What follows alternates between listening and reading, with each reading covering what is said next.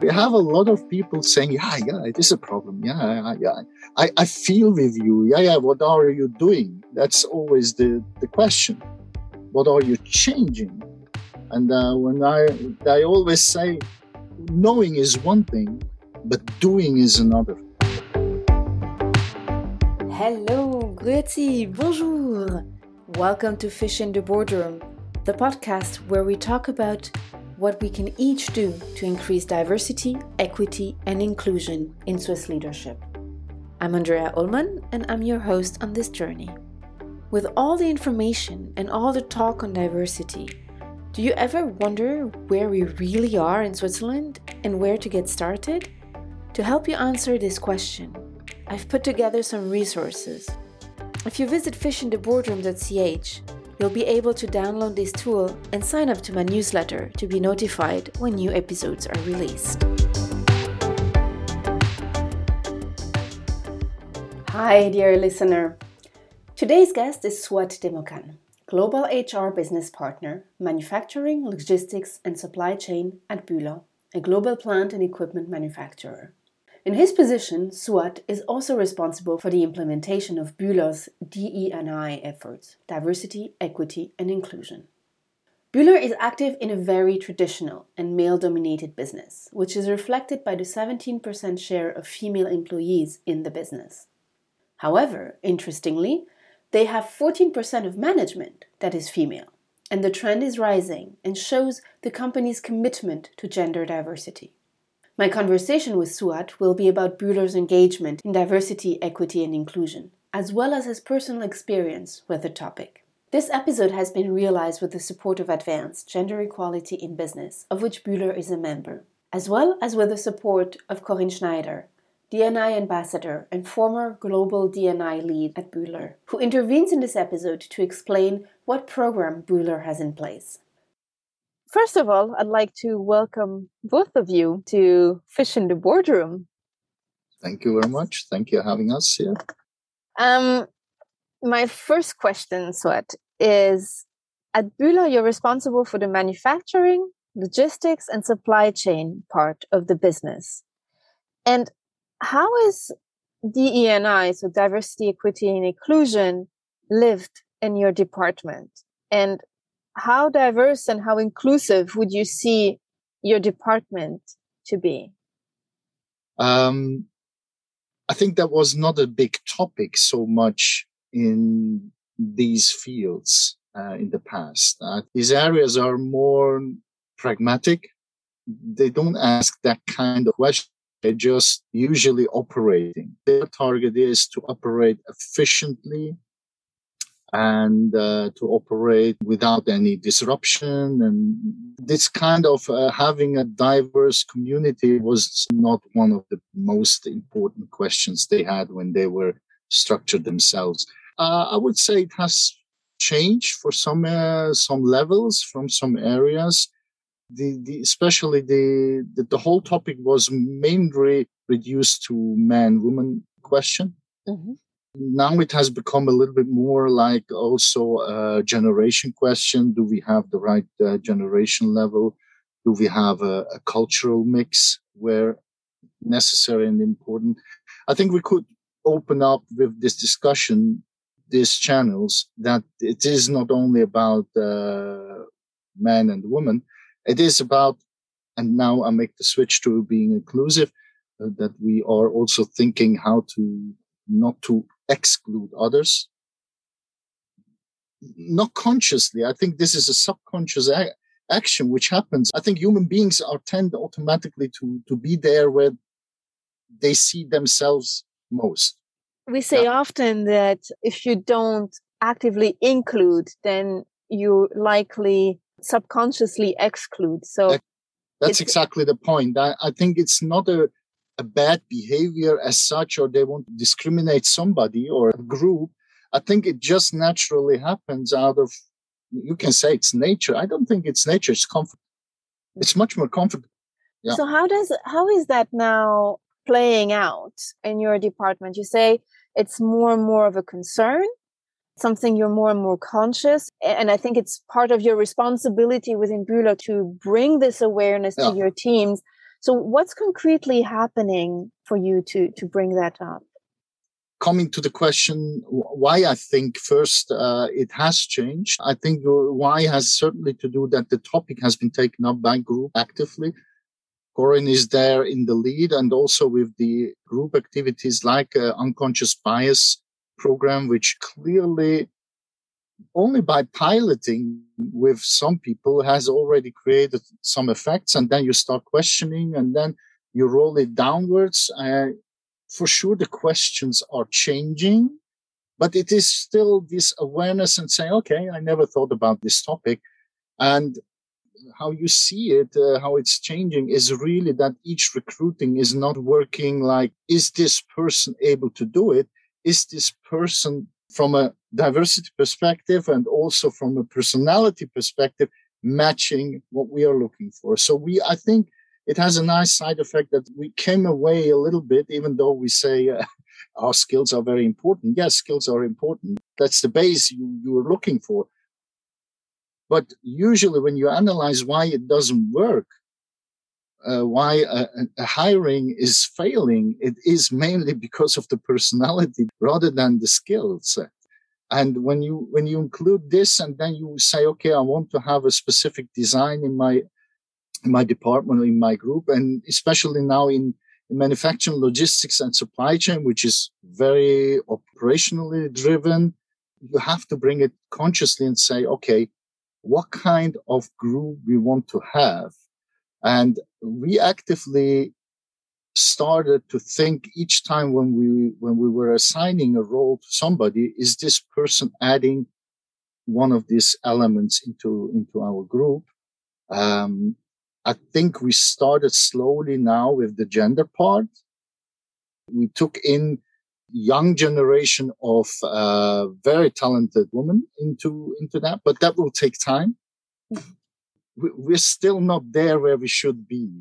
We're still white, male, 50 plus. And then we have seen that the only person, diverse person, really struggled in that group because we had a very nice consensus on the things we already know and we and this person tried to trigger us it was refreshing for us but very frustrating for this person and that was my conclusion. And I said, okay, it's halfway. we, have to continue to bring it to the end that we need more, not only women, it's also generation. We need more like uh, the areas of uh, 30 plus rather than 50 plus we have today. Mm-hmm. So bringing more power to this one person who had to challenge the status quo really to have more than one person absolutely. I mean she, to... she was doing a great job and uh, and i could see her frustration. And then we had a post session meeting but that i just realized there's no way she can be so good to convince the the counterpower mm-hmm. to change. That's why sometimes i think all some initiatives are failing that you have to also build the environment that people can be successful. Mm-hmm.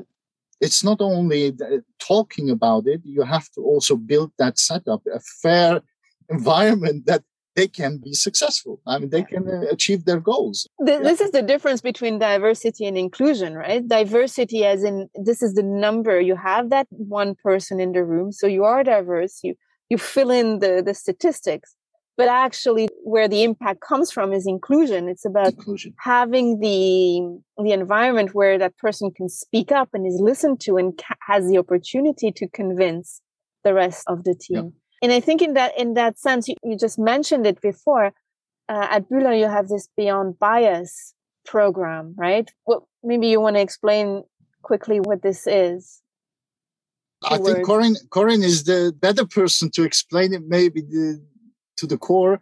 And then I can add my experience having participated and then having rolled it out sure. socially in, in our organization, if that's okay. That's perfect.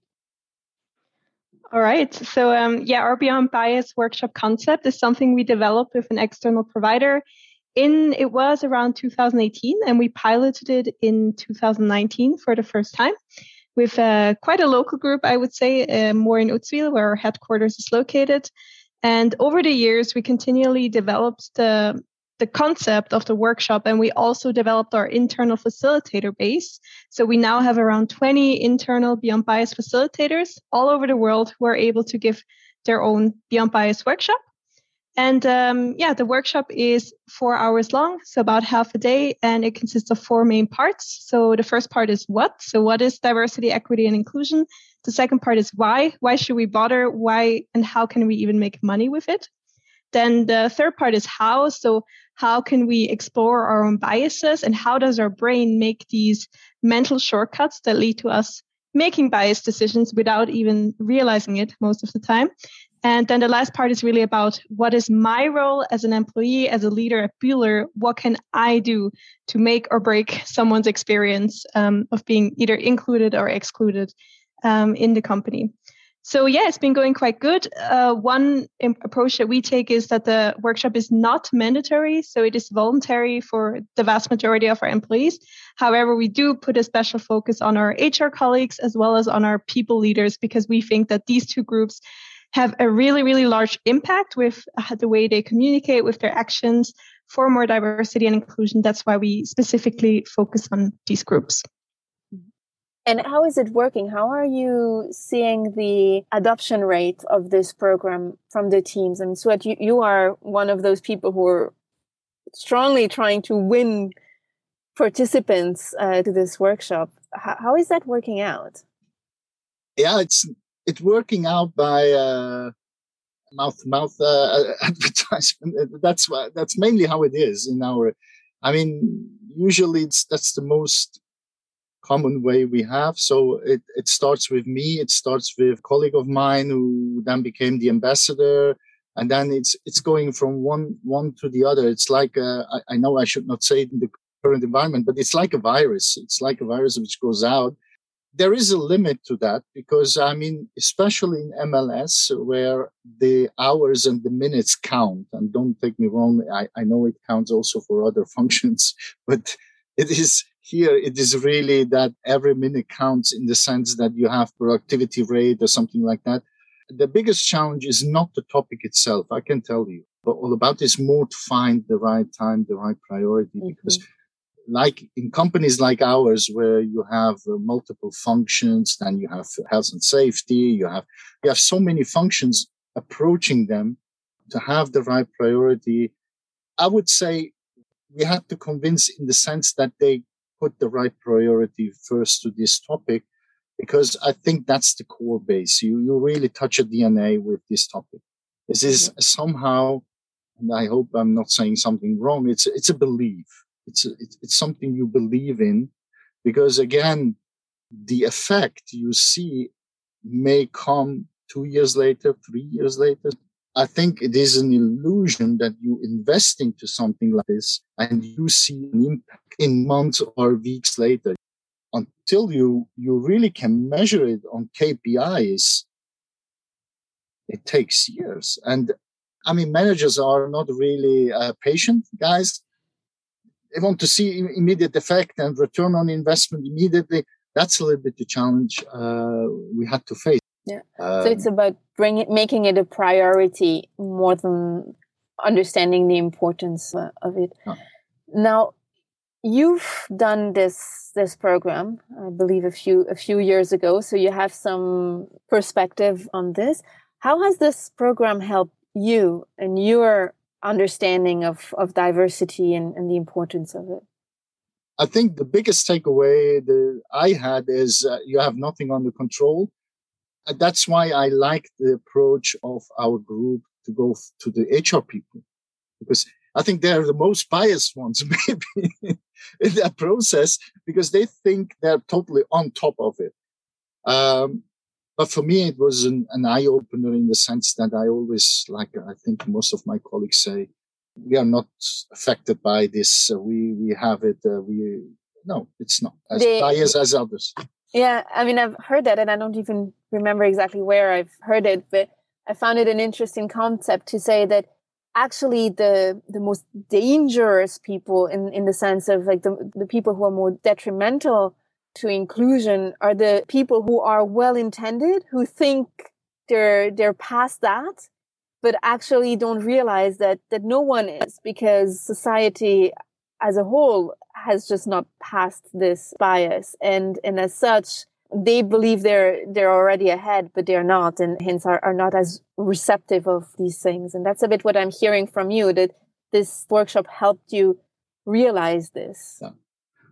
Yes i mean absolutely. And that was my uh, takeaway. And the second one was it's never going to stop that process. I think that's also an, an illusion most people may have. I'm just participating and and i learned and then i know.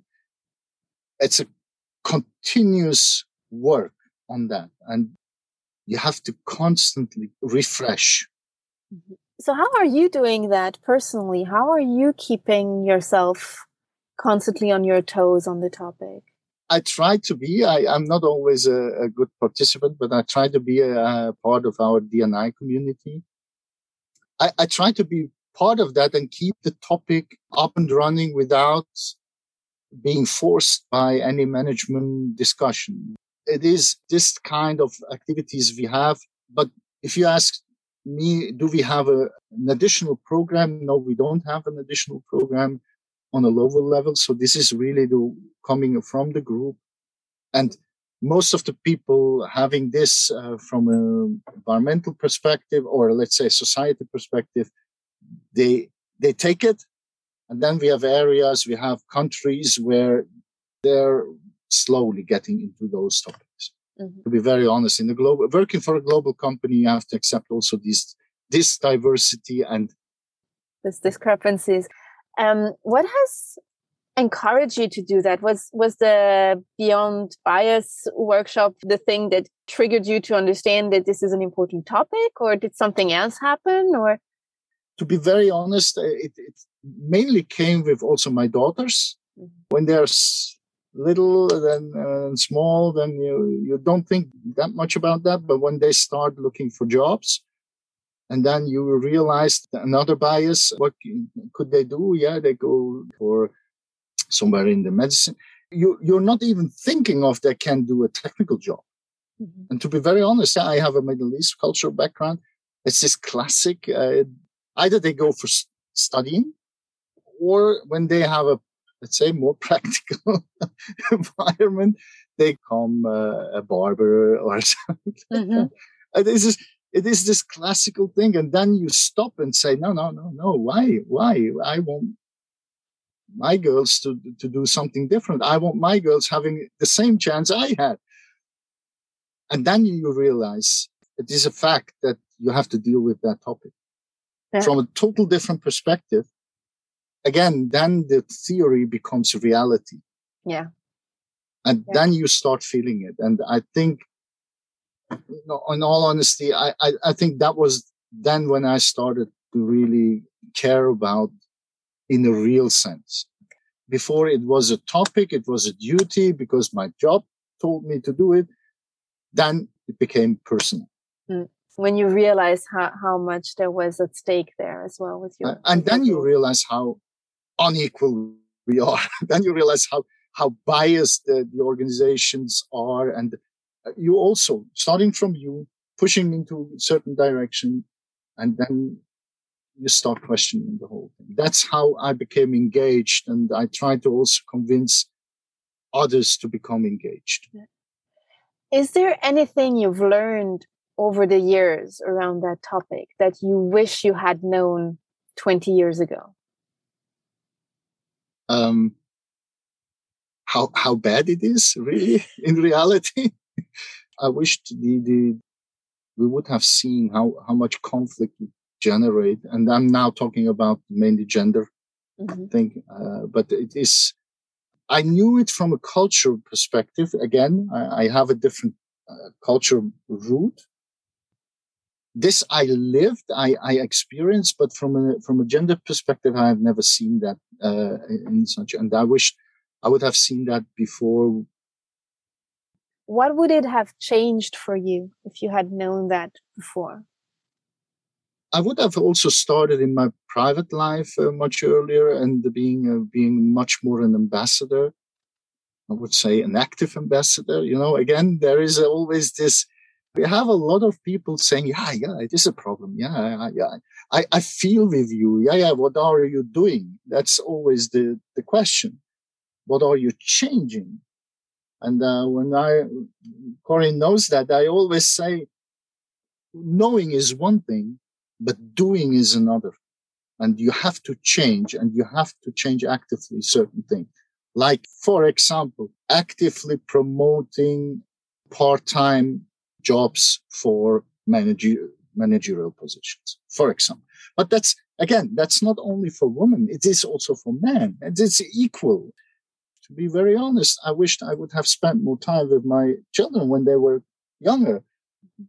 Now they're left home, and then, and usually these are the ages. And I can recommend something to our young uh, listeners is really be much more conscious about that, uh, and just pledging for, yeah, do it, do it, and not being just aware of it. I yeah. think I was aware of it, but uh, then to make the, the step out, that came mainly out of uh, when I when I become part of the Bühler group and where we really try to say, okay, we have to change something. I still believe we can do more.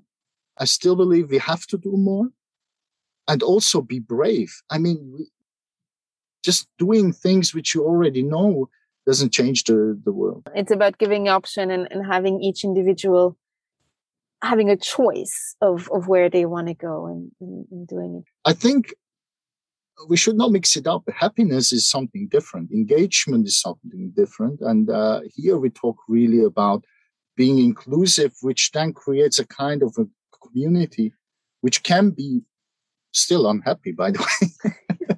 Yeah i mean it, depends really. You can you can damage things. I mean uh, there are parts in our also in our organization where diversity would create maybe difficulties. And we have to be very cautious that step by step we open up their mind because the society says something different than what our company says.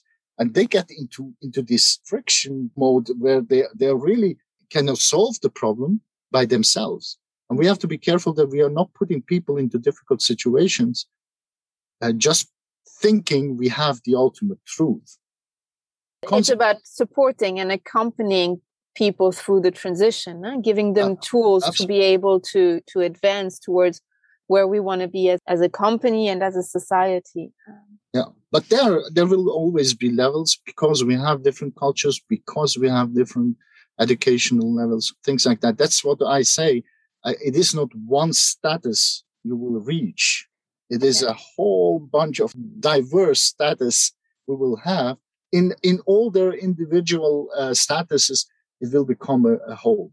A whole picture. And and it's more difficult, right? We want diversity, so there's more discussion, there's more creativity and innovation, but it's also creating more friction. So a big tool there is also learning Absolutely. to deal with insecurity, with communication with conflict as a result of it. And that's that's something which i think it's also one of the takeaways in the, of that program uh, corinne mentioned uh, is is really you you learn how to do it. You learn how to consciously work on it. That's uh, something which is I, I, think it's really adding value out of the program. Yeah. Or added value to my so my, my last question for you is if you had only one quote or one sentence to describe DE&I, what would it be? Um, wow. I would say the moment we, we don't have it as a topic anymore, we reach the goal. It, it's a natural thing. It becomes part of our DNA, which I hope uh, one day it's, it's off top. Perfect. Thank you very much was a pleasure. Thank you very much again, also for the opportunity to talk about the topic. Cool. Thank you very much. This was Fish in the Boardroom. I hope this episode inspired you to take action. And if you're willing to share, I'd love to hear what you are putting into place and what challenges you have, whether they're big or small. Each action matters. And to help you get started with your inclusion journey, I put together some selected resources that are relevant in a Swiss context. Visit fishintheboardroom.ch to download this tool and sign up to my newsletter to be notified when new episodes are released. As always, if you enjoy the show, you can leave a rating and review on Apple Podcast and share the episode with colleagues, peers, friends, and family. Fish in the Boardroom is produced by me, Andrea Ullmann. Music is by Patrick Patricios.